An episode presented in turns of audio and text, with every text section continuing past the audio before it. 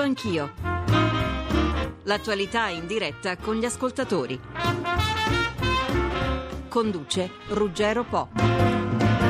Buongiorno a tutti, pochi dubbi sul fatto che dopo il salvataggio della Spagna l'Italia sia entrata ora nel mirino degli speculatori. Il lunedì dei mercati è stato pessimo per Piazza Affari, ormai anche quotidiani americani come il New York Times e il Wall Street Journal ne parlano apertamente. Roma sarà la prossima a cadere. Noi con Palazzo Chigi vogliamo ancora non crederci e pensare piuttosto ad allarmi ingiustificati. Sentiamo se in quanto a questo ci conforteranno oggi i nostri ospiti. Per quanto riguarda voi, il numero verde per intervenire è l'ottocento zero cinque zero zero zero uno, quello per gli sms è il tre tre cinque sei nove nove due nove quattro nove. Professor Paganetto, buongiorno. Buongiorno. Luigi Paganetto, economista, Tor Vergata. Professore, secondo lei è una forzatura ipotizzare il contagio per l'Italia? Eh, non è una forzatura, ma eh, è anche un evento che non è necessariamente nell'ordine delle cose.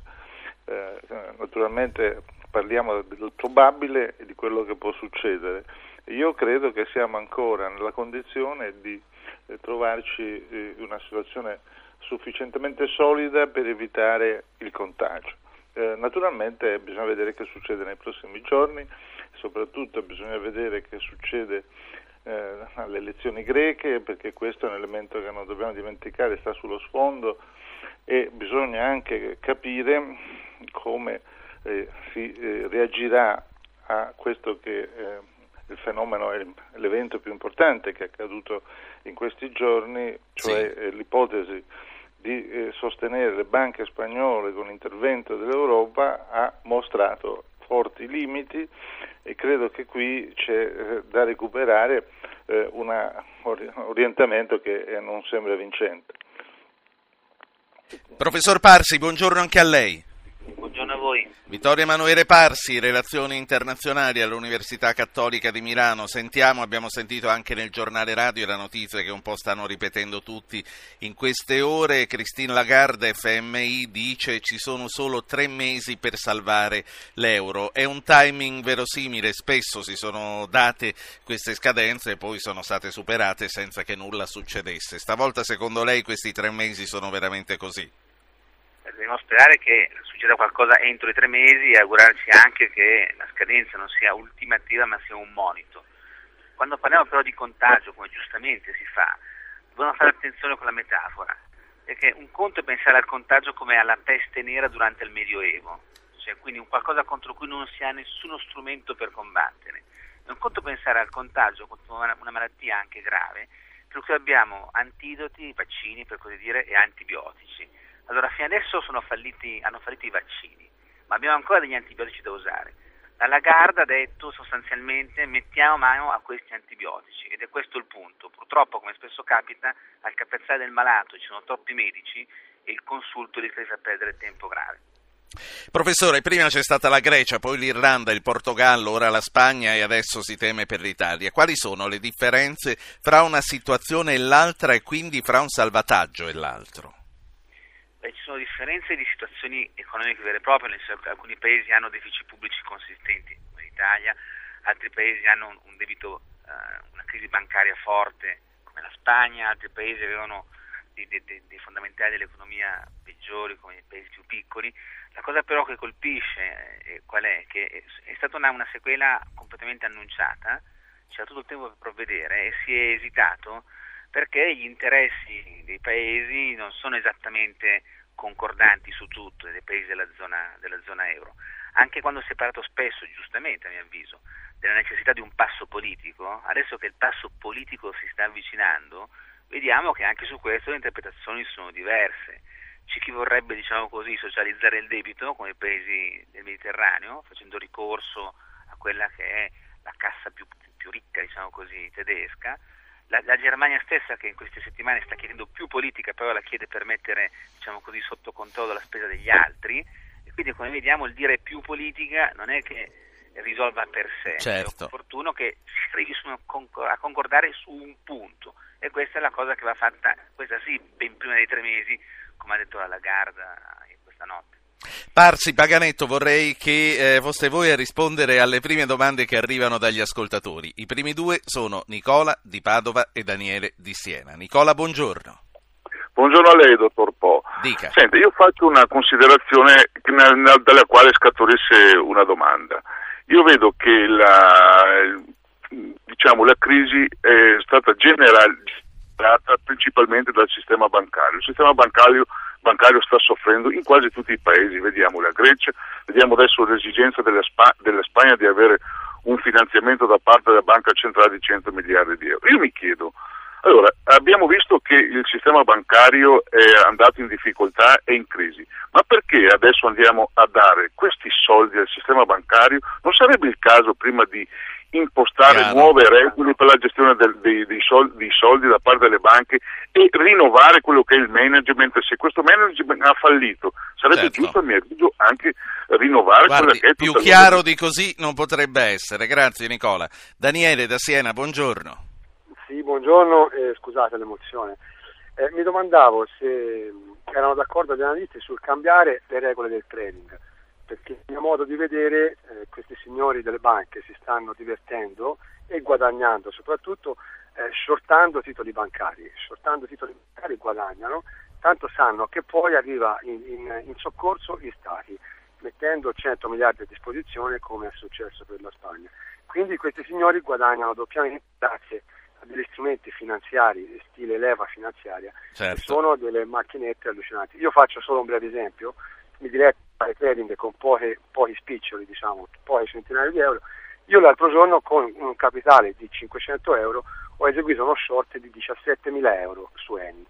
Mi domando cosa possa sì. fare una banca americana con migliaia di miliardi di euro. Grazie. Grazie, grazie anche a lei signor Daniele, anche lei è stato molto chiaro. Io aggiungo un'altra considerazione che arriva da Matteo Melardo sulla nostra pagina Facebook, che scrive: questo, questo salvataggio è un cappio al collo degli spagnoli e il prossimo già ce l'hanno pronto per noi italiani. Professor Paganetto, allora, un ascoltatore dice: ma perché proprio alle banche anziché cambiare il management delle banche stesse? Eh, l'altro dice: occorre cambiare le regole. Lei come la vede?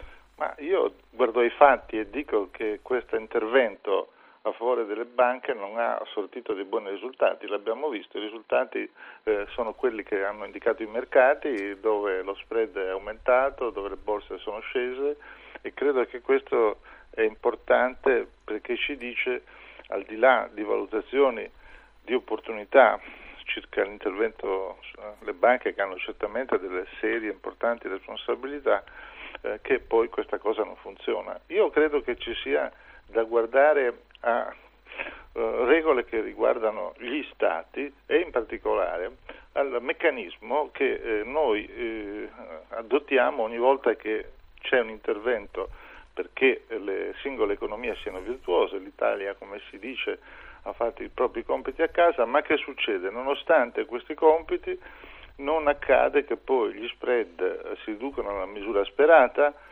e non accade neppure che poi ci sia un uh, riscontro positivo da parte dei mercati. E allora uh, che cosa fare? Ecco, io ho l'impressione che bisogna mettere più strettamente in relazione quelle che sono le regole che ci vengono dettate da Bruxelles e i risultati che poi si ottengono, cioè dire bisogna che ci sia una corrispondenza tra chi, certo. tra, tra le regole che sono state fissate, i comportamenti e quindi chi ha seguito e ha fatto i compiti e poi i risultati che ottiene. In altre parole, eh, questo si potrebbe ottenere se si dicesse: signori, eh, una volta che si riconosce che l'Italia come Stato ha fatto le cose che doveva fare, allora nel momento stesso in cui gli spread salgono sopra un certo livello, occorre che la Banca Centrale Europea dichiari che eh, non eh, è accettabile per quei paesi, non in generale come si dice, questo è il punto, ma nel particolare, certo. cioè per i paesi che sono stati virtuosi eh, si può intervenire sul mercato dicendo eh, visto che questo paese ha fatto le sue, le, le sue, i suoi compiti, bene, Eh, lì non potrà eh, salire oltre misura lo spread, sì. diciamo oltre il due tre per cento, e a quel punto interveniamo. Questo significa evitare la generalizzazione, a cui è contrario ovviamente la Germania, ha ragione, ma nel caso in cui le regole sono state seguite, allora non si vede perché certo. non si debba realizzare qualcosa di più concretamente accettabile, in modo che ci sia una corrispondenza. Profe- sì, professor Parsi, alle eh, prime due questioni che ci hanno posto in voce questi ascoltatori, visto che lei è quello che si occupa di politica internazionale, vorrei aggiungere un, co- un altro commento che arriva su Facebook, è Carmelo Russo, che scrive: ai tedeschi quello che non è riuscito con il Terzo Reich sta riuscendo con l'euro. È, forse è un luogo comune, gli hanno messo anche due mi piace a questo ascoltatore. Lei che cosa ne pensa? Ma io non credo che ci sia un disegno tedesco, anche perché a Berlino da, da molto tempo si rendono conto che anche solo l'ombra di un'egemonia tedesca sul continente non, non funziona, cioè non ha funzionato nel Novecento e non funzionerebbe neppure adesso per un'infinità di motivi, uno dei quali è che la Germania non riesce a esercitare quel, quel fascino, diciamo così, delle idee del modello che hanno sviluppato le altre potenze nel corso dei passati. Sì. Dopodiché eh, non c'è dubbio che questa situazione dal punto di vista per la Germania, che è la seconda economia esportatrice al mondo dopo quella cinese, male male non va, nel senso che ha un, un debito pubblico importante con un tasso di interesse ridicolo grazie, diciamo così, ai degli altri. Di fatto ha una moneta svalutata eh, che è l'euro, che ha perso quasi circa il venti per cento del valore negli ultimi mesi, eh, di cui però non porta l'onta, diciamo così, alla svalutazione. Per cui alla Germania l'urgenza, diciamo così, a salvare la situazione per la Germania c'è, sì. perché se saltasse l'euro la Germania sarebbe nei, nei guai peggio degli altri probabilmente, ma tutto sommato un euro che si mantiene stabile, debole, in un'economia che tiene potrebbe essere un modello interessante sì. per la Germania, il modello cinese, un'economia forte con una moneta debole. Quindi questo rischio sì. in parte c'è. Chiaro che bisogna spingere la Germania a capire che continuando a tirare la corda, la corda si spezzerà. Ecco, saluto i prossimi due ospiti che sono Enrico Brivio, eh, giornalista del Sole ventiquattro Ore ed è autore del Manifesto per gli Stati Uniti d'Europa. Buongiorno Brivio. Buongiorno. Saluto anche un altro vecchio amico di Radio Anch'io, analista finanziario Riccardo Paoncelli di Intermedia Analisi. Buongiorno, dottor Paoncelli. Buongiorno a voi.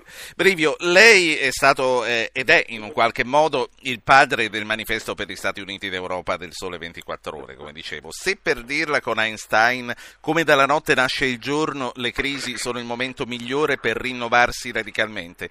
Quali sono secondo lei le opportunità che potrebbero scaturire per il futuro dell'Europa da un momento come questo? Ma eh, chiarisco innanzitutto che il manifesto è stato un lavoro collettivo, insomma io sono uno degli estensori al giornale. Eh, direi sì, eh, che indubbiamente eh, quello che noi percepiamo, che il mio giornale ha cercato di interpretare oggi anche con un... Eh, Ma con una presa di posizione molto forte, oggi infatti abbiamo un titolo cubitale. Schnell Frau Merkel l'avete titolato, esatto, sì. Esatto. Presto signora eh, Merkel, sì. Eh, percepiamo la sensazione che o si fa uno scatto, un salto di qualità a livello dei leader europei, o si cerca di veramente dare un impulso a questo progetto europeo, o c'è il rischio che eh, l'euro vada in frantumi e con l'euro anche eh, una stabilità economica che poi ci potrebbero volere anni eh, per darla. Quindi quello che si chiede ai leader europei e in primo luogo alla Merkel, che è stata particolarmente rigida nel difendere certe posizioni, è un salto qualitativo, ovvero eh, alcune misure, in particolare eh, ne ho sentito parlarne prima, eh, la garanzia per i mh, prestiti bancari, eh, emissioni comuni eh, di eurobond per mettere in comune il debito di questi paesi e anche eh, eventualmente andare verso un'unione bancaria, cioè eh, cercare di avere una supervisione unica eh, per le banche e l'accesso a dei fondi europei. Ecco, se non si danno dei segnali eh, diciamo concordanti ai mercati, che c'è un piano e una volontà eh, diffusa, è difficile uscire da questa crisi, perché anche eh, misure come quella presa durante il weekend di comunque mettere a disposizione cento miliardi, che non sono poche, a favore della Spagna, quando sì. sono prese in modo così eh, occasionale, così sporadico rischiano di avere degli effetti peggiori e lo abbiamo sì. visto. Allora vorrei che tutti, eh, voi quattro, ascoltaste insieme i prossimi due ascoltatori, che sono Roberto da Pomezia e eh, Giuseppe da Tradate. Roberto, Pomezia, prego. Pronto, buongiorno, mi sente? Sì, lei è in viva voce, la cosa è un po' scomoda per lui, ma va bene. Va bene, comunque se sente brevemente una domanda molto semplice. Se la mia mail è arrivata chiara, il concetto è: prevaricare sui popoli non porta al risultato altro che distruzione. Come si viveva in Europa prima dell'euro? Ecco, io vi lascio semplicemente questo. L'illusione che l'euro è eh, una moneta forte è un'illusione del signore di finanza che ci hanno voluto rovinare, perché lì lo scherzo è che i, i nordamericani, gli Stati Uniti sì. hanno tenuto il dollaro debole per poter difendere la loro sì. economia, andando a eh, creare aziende, spostare la Bethlehem Steel, eh, eh, dove sapete tutti, in Corea, e distruggendo la cantieristica certo. svedese. Va bene, grazie Roberto. Giuseppe, Tradate, prego. Eh, buongiorno, senta, io eh, più che all'analisi del passato della, dell'avvento dell'euro vorrei stare ai giorni nostri e a come uscire da questa situazione che si è creata. Allora, per quanto ci riguarda, noi pensiamo che eh, la crisi eh, c'è e va risolta politicamente, eh, in quanto eh, ascoltiamo, soprattutto il Partito Democratico, ascoltiamo che continua a dichiarare che queste manovre non le avremmo fatte così, eh, le avremmo fatte in un altro modo. Allora, ci dicano come, perché la gente vorrebbe stabilire lei quali sacrifici fare. Uno, due, eh, questi tecnici sono, secondo noi, si sono dimostrati incapaci, peggio dei politici, eh, e faccio un esempio per tutti che oggi è sui quotidiani. La ministro Fornero dovrebbe dimettersi, avere uno scatto di orgoglio e dire: ho sbagliato e mi dimetto, cosa che ovviamente non succederà, perché molto probabilmente... Lei sta parlando dello scandalo degli esodati, sul quale e sui cui numeri comunque aspettiamo chiarezza, anche perché il ministro Fornero non ha fatto quello che lei auspica, ma ha contestato i dati che sono stati dati dall'INPS, quindi diamo tempo al tempo e vediamo come stanno le cose. Grazie Giuseppe. Allora torniamo a uh, Brivio, che poi uh, saluto. A proposito di queste telefonate, soprattutto a proposito di uh, quello che ci chiedeva Roberto da Pomezia, come si viveva prima e che cosa ci dobbiamo aspettare per il poi? Sì, allora, in questi momenti, diciamo in questi giorni, si tende a guardare e a considerare più i lati negativi, no? Si pensa al potere d'acquisto che è diminuito, si pensa ma forse qualcuno comincia a carezzare l'idea eh, perché non tornare alla lira, però eh, in realtà eh, non dimentichiamoci cosa abbiamo vissuto in, in questi dieci anni. Abbiamo vissuto Eh, degli anni in cui si potevano pagare i mutui a dei tassi molto bassi, eh, quasi tedeschi, insomma, no? C- molte persone hanno accesso dei mutui a, a, a tassi molto bassi, una stabilità. Ricordiamo l'inflazione, cos'era l'inflazione a due cifre, cioè ricordiamoci anche cosa ci ha portato in termini di stabilità eh, e di finanziaria eh, l'euro. E ricordiamo che eh, quello che forse dovevamo fare è sfruttare questi dieci anni per fare più i nostri compiti sì. a casa, abbattere il nostro debito, anche noi. E in, questo, in questa fase quello che l'Italia deve fare è cercare da un lato appunto di contenere la spesa pubblica improduttiva e di rilanciare eh, la crescita e eh, di cercare di, eh, de, di nuovo tornare a beneficiare eh, della stabilità dell'euro. È vero Grazie. che un euro sì. forse un po' più basso aiuterebbe le nostre imprese a esportare di più, quindi da quel punto di vista il fatto che si sia un po' indebolito sì. poi può essere anche non così male per l'economia. La saluto. Enrico Brivio, sì. Sole ventiquattro Ore, Riccardo Paoncelli, Intermedia Analisi. Per le borse ieri è stato, come dicevamo, un lunedì di double fast. Di mattina c'è stata l'euforia per lo scampato pericolo di Madrid, e tra l'altro vediamo che stamattina ha aperto piuttosto eh, timidamente Madrid, e poi c'è stato il fantasma del contagio che prende forma e il crollo di Piazza Affari. Paoncelli, quanto sono razionali i mercati? Quanto seguono le vicende del mondo e quanto al contrario le condizionano? Sono molto più razionali di ciò che si pensa comunemente.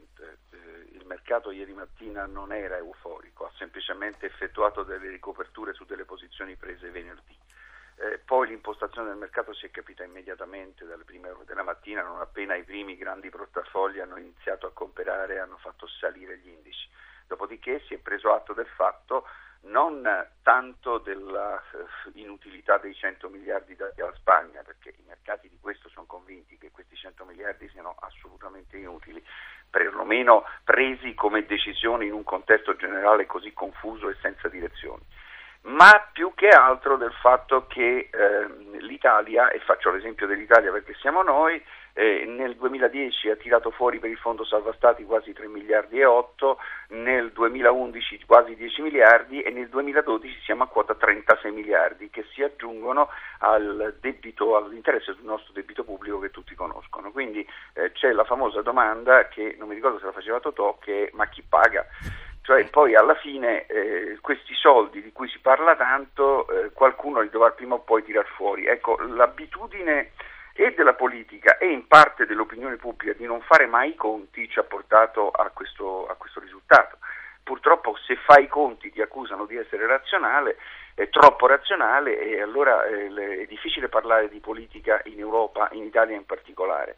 I mercati ragionano in un modo molto semplice: finché ci saranno dei paesi in cui la parte politica che vince può impostare la spesa economica del paese, mi spiego, normalmente sì. Sinistra più spesa pubblica, destra minore spesa pubblica, è evidente che non ci potrà essere né stabilità economica, né stabilità fiscale, né stabilità eh, bancaria, perché le banche saranno costrette a finanziare una tipologia di spesa diversa da paese a paese. Quindi parlare di unificazione bancaria in questo momento mi sembra veramente un'acrobazia di parole.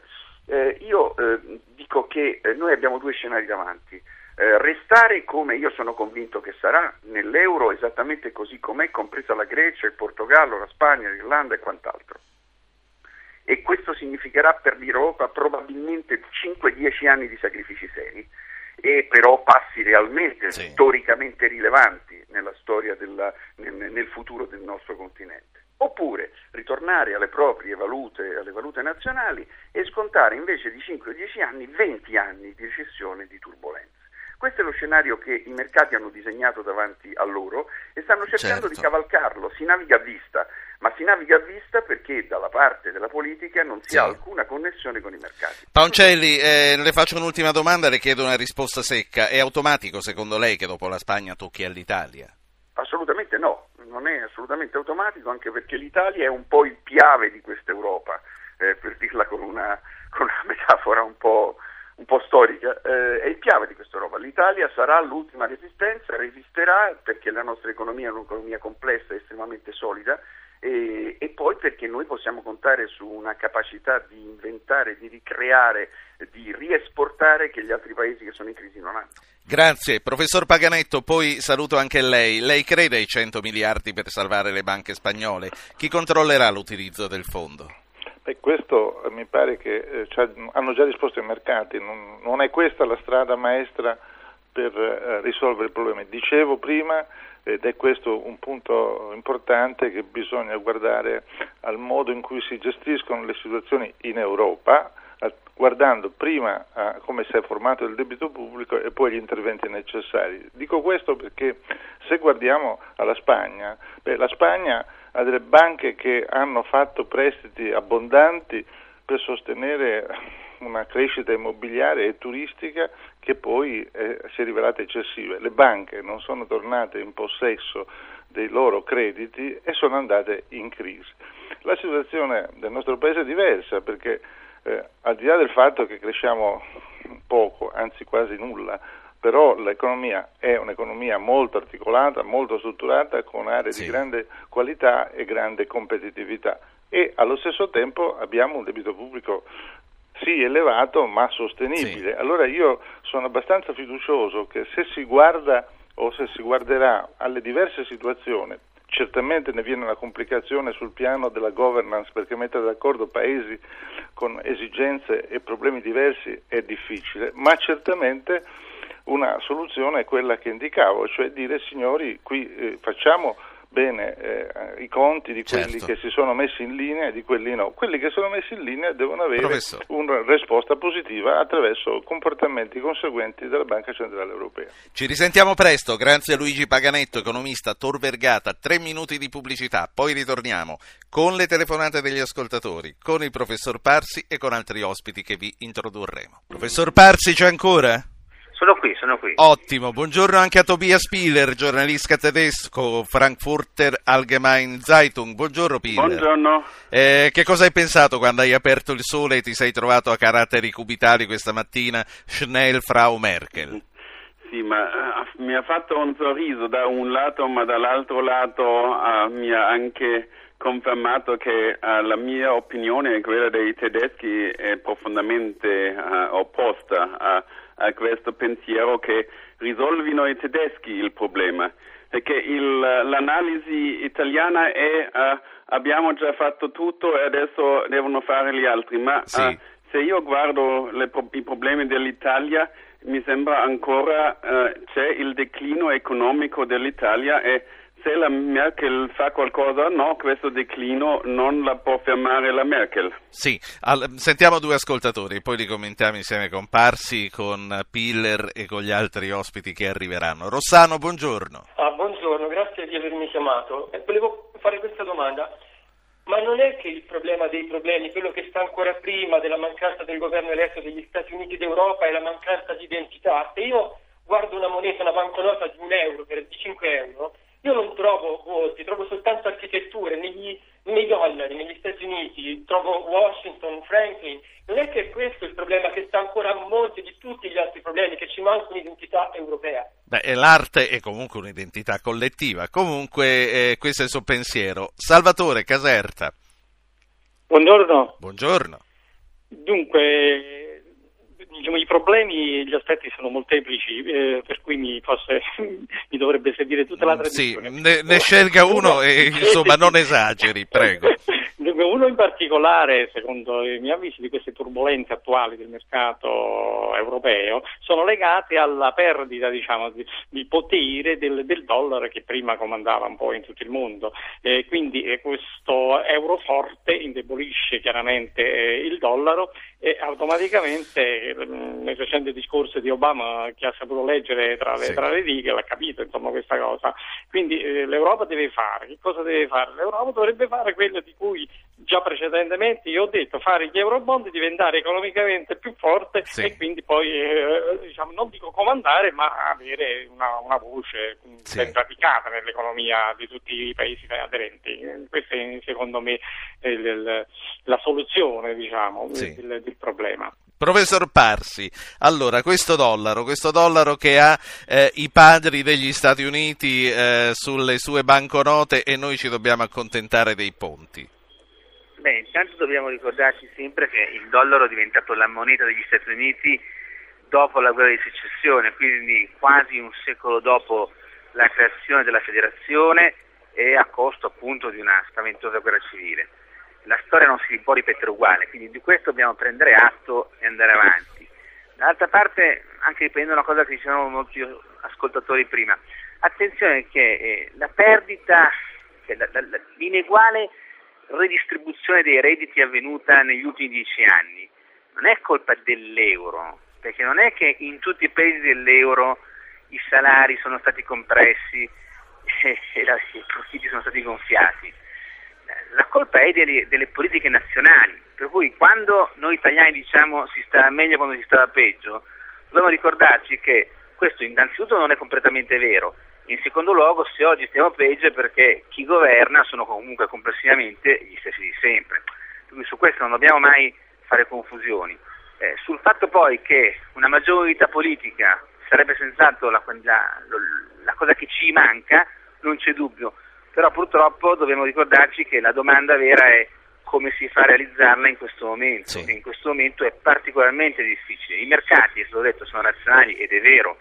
Scommettono sul fatto che il corridore magari è arrivato fino a qua ma ormai è stanco, se gli si, se gli si punta ancora un po' contro sicuramente scoppia. Questo è il punto, dobbiamo convincerli che è costoso certo. e sbagliato questa previsione, non c'è alternativa. Irene Tinagli, economista, insegnante all'Università Carlo terzo di Madrid, buongiorno.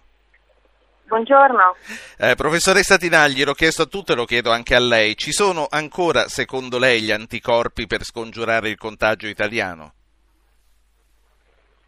Ma eh, guardi, la situazione non, non, non, secondo me non si può mai dare per scontata. Allora, l'Italia ha alcuni fondamentali che secondo me erano e restano abbastanza buoni, per cui una, la, la, la struttura industriale produttiva, la ricchezza delle famiglie, un minimo di eh, la stabilità del sistema bancario, per cui l'Italia ha alcuni fondamentali che Eh, che sono abbastanza solidi, però eh, noi l'abbiamo visto già in passato che in una situazione così fluida come quella de- de- degli ultimi mesi non si può mai dare niente per scontato, per cui secondo me eh, c'è necess- è necessario tenere eh, la massima allerta assolutamente.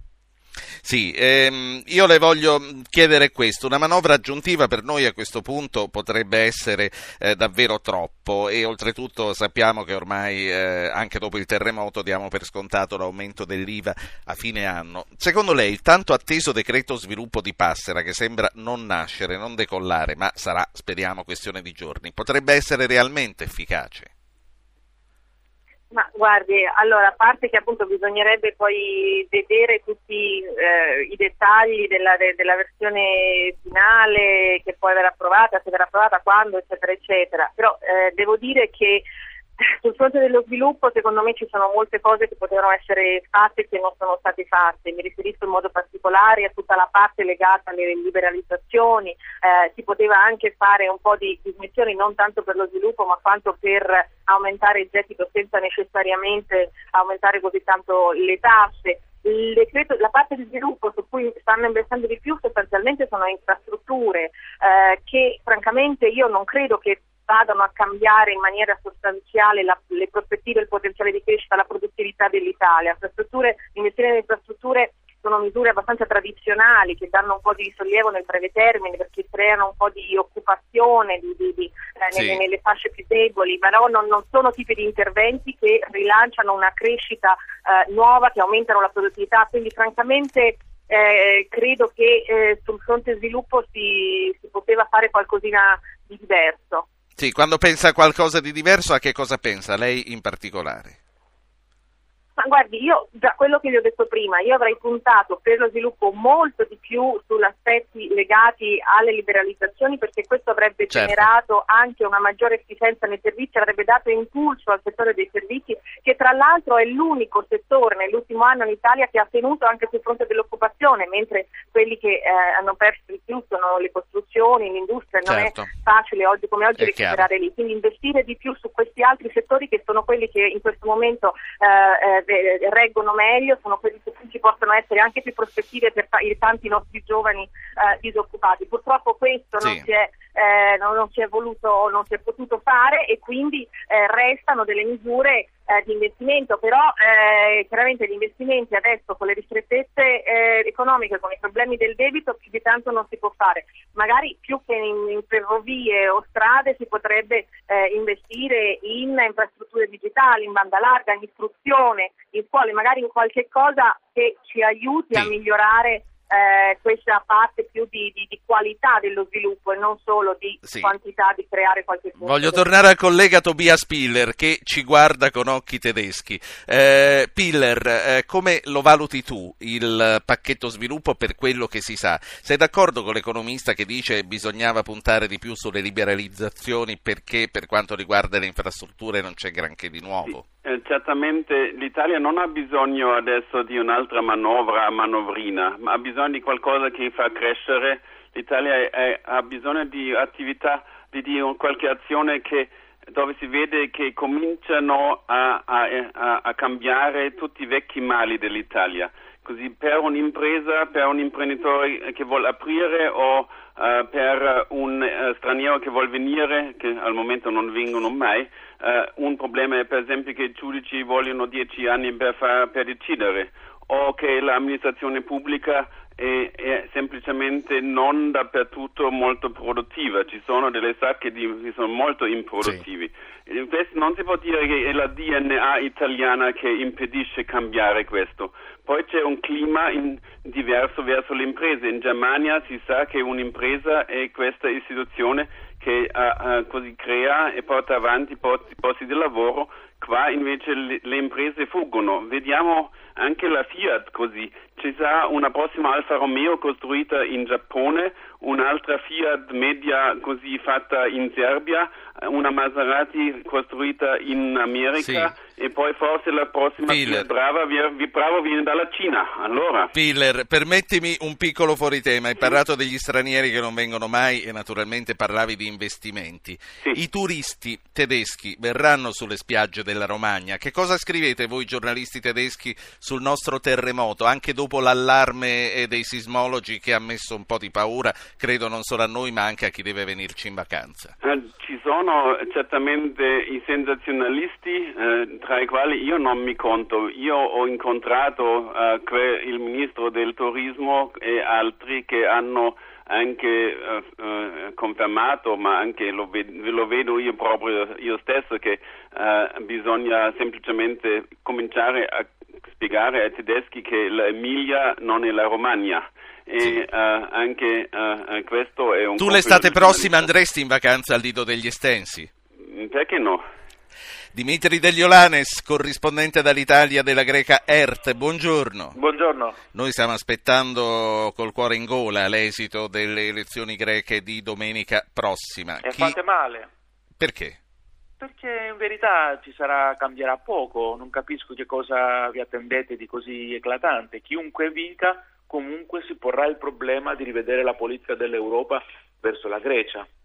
Il problema sono semplicemente le, le procedure che saranno seguite e la formazione del governo, ma chiunque vinca, chiunque vinca, si porrà il problema di rivedere radicalmente il programma finora applicato sulla Grecia, punto.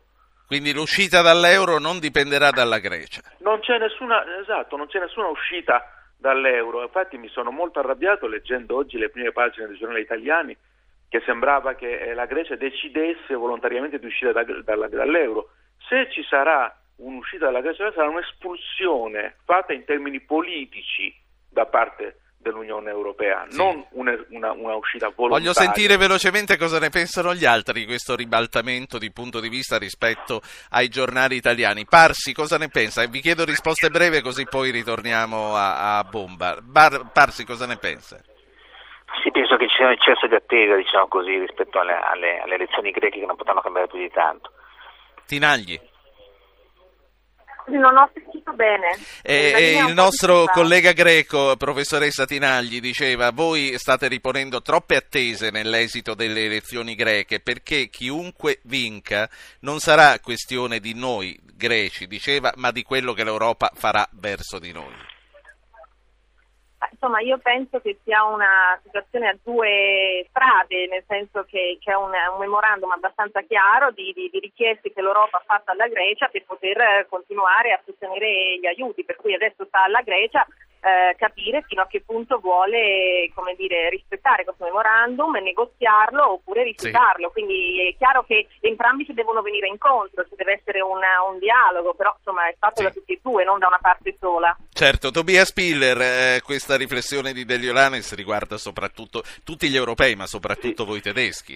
Il, eh, non si può fare eh, una, non si può cominciare a riaprire tutti eh, gli accordi infatti una volta quando fa comodo a un governo. Questo è uno, e c'è un problema di comunicazione, perché l'Europa non ha fatto qualcosa per torturare la Grecia, ha solo detto che duemilaquindici dovreste essere in grado di essere autosufficienti, fino a lì vi finanziamo, poi dovete finanziarvi voi stessi. Se poi non sono autosufficienti perché vogliono di nuovo spendere troppo, eh, il problema è loro. Sì, due ascoltatori, Romolo da Frosinone e Pietro da Enna. Romolo, cominci lei. Sì, buongiorno. Buongiorno. Vorrei fare soltanto una considerazione. Intanto viviamo ormai con l'angoscia dello spread, del cambio dei mercati, del Dow Jones, eh, tutte, tutti i giorni siamo alle prese con queste notizie che ci bombardano, sì, e che per aspetti sono persi, eh, perfino monotone. Ma la mia sensazione è che il problema delle banche sia più legato ai loro profitti che non ad essere di sostegno allo sviluppo e crescita economica, per cui mi chiedo, ma non sarebbe meglio avere a che fare con una sola banca per nazione, visto che c'è un'unica moneta? Punto interrogativo. Che però è continentale. Grazie Roberto. Pietro da Enna. Sì, buongiorno. buongiorno. Io volevo fare alcune osservazioni, innanzitutto sul costo della politica di cui tanto si parla, sì, ma che non viene indaccato. Se non mi esce troppo dal tema gliela faccio fare. Sì, eh, il tema è la questione della politica e dell'economia. Sì, no, il tema nostro sì è la questione dell'euro, della Spagna e del contagio, dica. No, io, le mie osservazioni riguardano l'economia italiana. E allora ne parliamo un'altra volta, grazie signor Pietro. Tonino da Torino, tocca a lei. Eccomi qua, buongiorno. Prego. A tutti. Innanzitutto vado con una battuta, Europa svegliate. Eh, volevo dare una risposta, visto che c'è un giornalista tedesco, volevo ricordarle che l'Europa è servita alla Germania per l'unificazione, quindi abbiamo dato un bel contributo all'unificazione della Germania, uno. Non ci fate apparire un paese del terzo mondo. L'Italia è un paese di lavoratori, è un paese di gente sveglia, ha un artigianato che ce lo invidia tutto il mondo, ha delle imprese, ha un patrimonio privato che non hanno gli altri paesi, quindi fatemi la cortesia, non ci fate apparire del terzo mondo. E poi l'ultimissima cosa, l'Europa così com'è non ha modo di esistere, ha modo di esistere se c'è una voce unica in Europa, che abbiamo tre blocchi, India, Cina e Giappone, Giappone e qualcun altro dall'altra parte, e la Germania dall'altra. No, noi siamo, l'Europa non siamo deboli, siamo deboli perché la Merkel, qualcun altro ci fa apparire deboli. Uniti si vince e non si sì. fare comunque, ripeto, l'Italia sì. non è un paese da terzo mondo. Grazie, grazie. Tobias Piller, eh, tocca sempre a te parlare questa mattina, altre volte sei stato sacrificato, vai. Mai detto, mai scritto che l'Italia fosse un paese del terzo mondo, anzi ci sono eh, tante imprese italiane che sono molto bravi sul eh, mercato mondiale. Purtroppo eh, questo, questo mondo a sé, mentre altre parti dell'Italia sono lì più a guardare il proprio ombelico, e questo è uno dei problemi.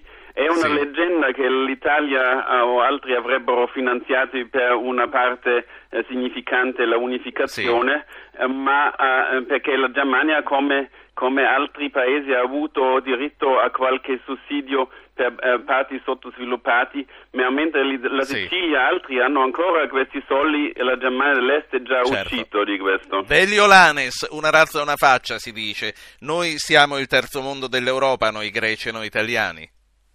Beh, c- ci sono enormi differenze tra i due paesi, infatti anche economicamente in questa crisi le posizioni eh, sono, sono molto diverse, sono molto diverse. La Grecia ha un enorme eh, problema di, di funzionalità e, e di peso specifico del settore pubblico eh, nell'economia, ed era questo che infatti i cittadini greci avrebbero voluto eh, che li aiutasse a, a riformare da parte dell'Europa, sì. invece abbiamo avuto un programma economico dogmaticamente neoliberista è basato su criteri fi- del tutto finanziari e eh, se volete molto molto brevemente vi dico quali sono questi impegni a cui fallo, fallo molto molto brevemente, molto brevemente che poi voglio allora, tornare a Tinagli a Parsi, allora, prego. Si, si, tratta, si tratta di ulteriori tagli per undici miliardi e mezzo, del licenziamento di sessantacinquemila statali, prima tranche dei centocinquantamila entro il duemilaquindici, di eh, vendita di asset pubblici e di privatizzazione per cinquanta miliardi, che è un po' pochino,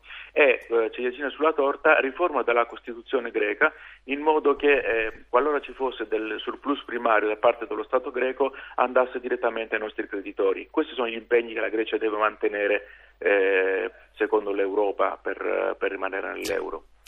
Allora, ehm, senti, un'ultima cosa e poi passo a Parsi e a Tinagli. Eh, prima mi hai spiazzato come sempre, mi piace come ci spiazzi tu eh, ribaltandomi la domanda. Tu hai detto non è importante chi vince in Grecia, ma chi vince? Deliolanes, chi vincerà?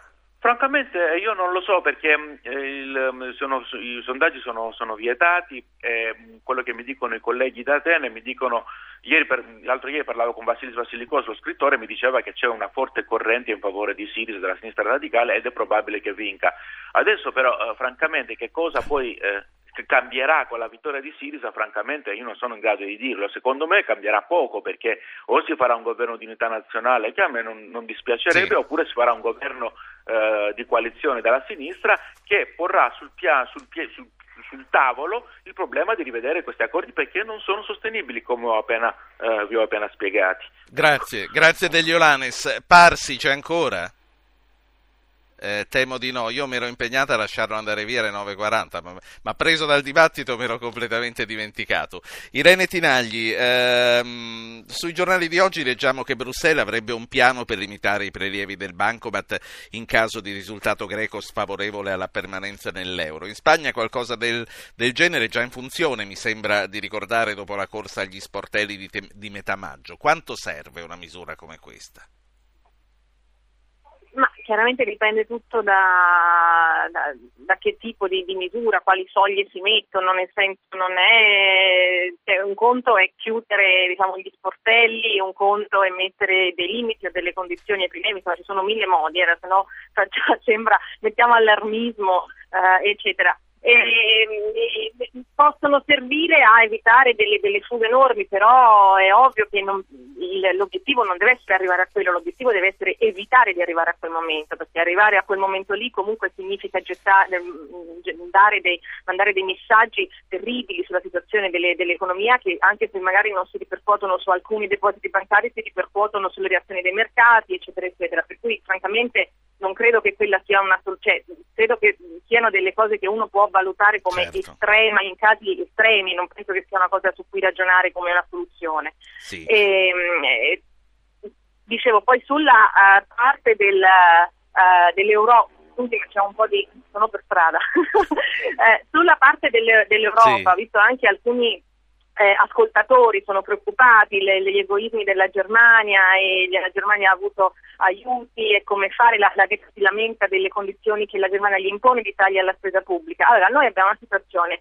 in Europa di paesi come la Grecia ma anche l'Italia che hanno avuto una crescita enorme della spesa pubblica, eh, che in qualche modo vanno rettificati, perché comunque sono quelli che mettono a rischio i conti, che creano dei problemi e che eh, allarmano eh, i mercati. E non è una questione di essere cattivi a chiedere queste condizioni, perché tanti altri paesi che oggi crescono, che sono in situazioni meno drammatiche di noi, lo sono perché questi tipi di riforme le hanno fatte prima. La Germania, questi tipi, esattamente questi tipi di riforme, tagli alla spesa sociale, riforme, le ha fatte eh, nel, intorno alla, al duemilacinque, chiaramente facendole di sua volontà, la potete, certo, fare con maggiore gradualità, e magari questo è il problema che adesso si prospetta in Grecia, però sono tipi di riforme che vanno fatte. Obama negli Stati Uniti, anche se è molto osannato anche da tanti intellettuali di sinistra perché investe di qua e di là, ha tagliato da quando è arrivato eh, quasi seicentocinquantamila posti di lavoro pubblici, del settore pubblico, solo nell'ultimo anno ne ha tagliati duecentocinquantamila, per cui è ovvio che il, la questione del settore pubblico, degli sprechi, eccetera, è una questione che tutti i paesi stanno affrontando, e quindi non è che si può evitare, non è una questione di cattiveria, è una questione, certo, che va affrontata. Il problema è un po' della tempistica, magari la Grecia è stato richiesto eh, delle misure molto forti in termini molto brevi, cosa che per esempio la Spagna adesso non ha questo tipo di condizionalità, e questo è già un miglioramento, quindi l'Europa può cercare di allentare alcune condizioni sui tempi, però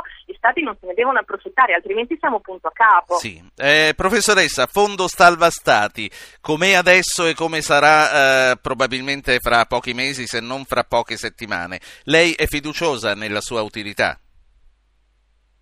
Eh, guardi, su questo bisogna, tutto dipende anche da come da come verrà strutturato, da come opererà, da come verrà gestito, per cui è, è molto difficile eh, prevederlo. Io credo che in, al di là che siamo, cioè che sia il fondo salvati, che siano altri tipi di, eh, di misure che si affiancano, però è necessario che l'Europa abbia dei meccanismi Uh, unitari che aiutino ad affrontare situazioni di, uh, di crisi come quella che sta affrontando adesso, e che lo faccia appunto con uh, degli strumenti unitari e con delle politiche oculate. Io credo che siano stati fatti degli errori, mi auguro che i vari paesi abbiano imparato, stiano imparando da, sì, questi errori, che lo facciano in maniera più rapida di quello che hanno fatto fino a ora. Io la saluto e la ringrazio. Un minuto per Tobias Piller. A questo punto vorrei chiedere anche a lui qual è la sua opinione sul Fondo Salva, Salva Stati, su come ha funzionato e su come funzionerà appena sarà riformato. non è uh, così una cosa miracolosa, ma aiuta in uh, certe situazioni come quella adesso spagnola, ma bisogna sempre dire che uh, ci sono due lati della medaglia, c'è il fi- questa cosa lì e poi anche c'è il fiscal compact, così non, non si può far chiedere di avere un fondo di salvataggio e poi spendere ancora come prima, così bisogna anche mettere un freno alle spese, altrimenti quel fondo è un uh, assegno in bianco. In tutto bisogna, secondo me, avere sangue freddo e non seguire tutti gli umori di speculatori anglosassoni che vogliono in quel senso anche abbattere l'euro. Bisogna avere sangue freddo e fare riforme per la crescita. Grazie, grazie a Tobias Piller, grazie a tutti voi che siete stati con noi. Radio Anch'io ritorna domani, l'appuntamento come sempre alle nove e cinque.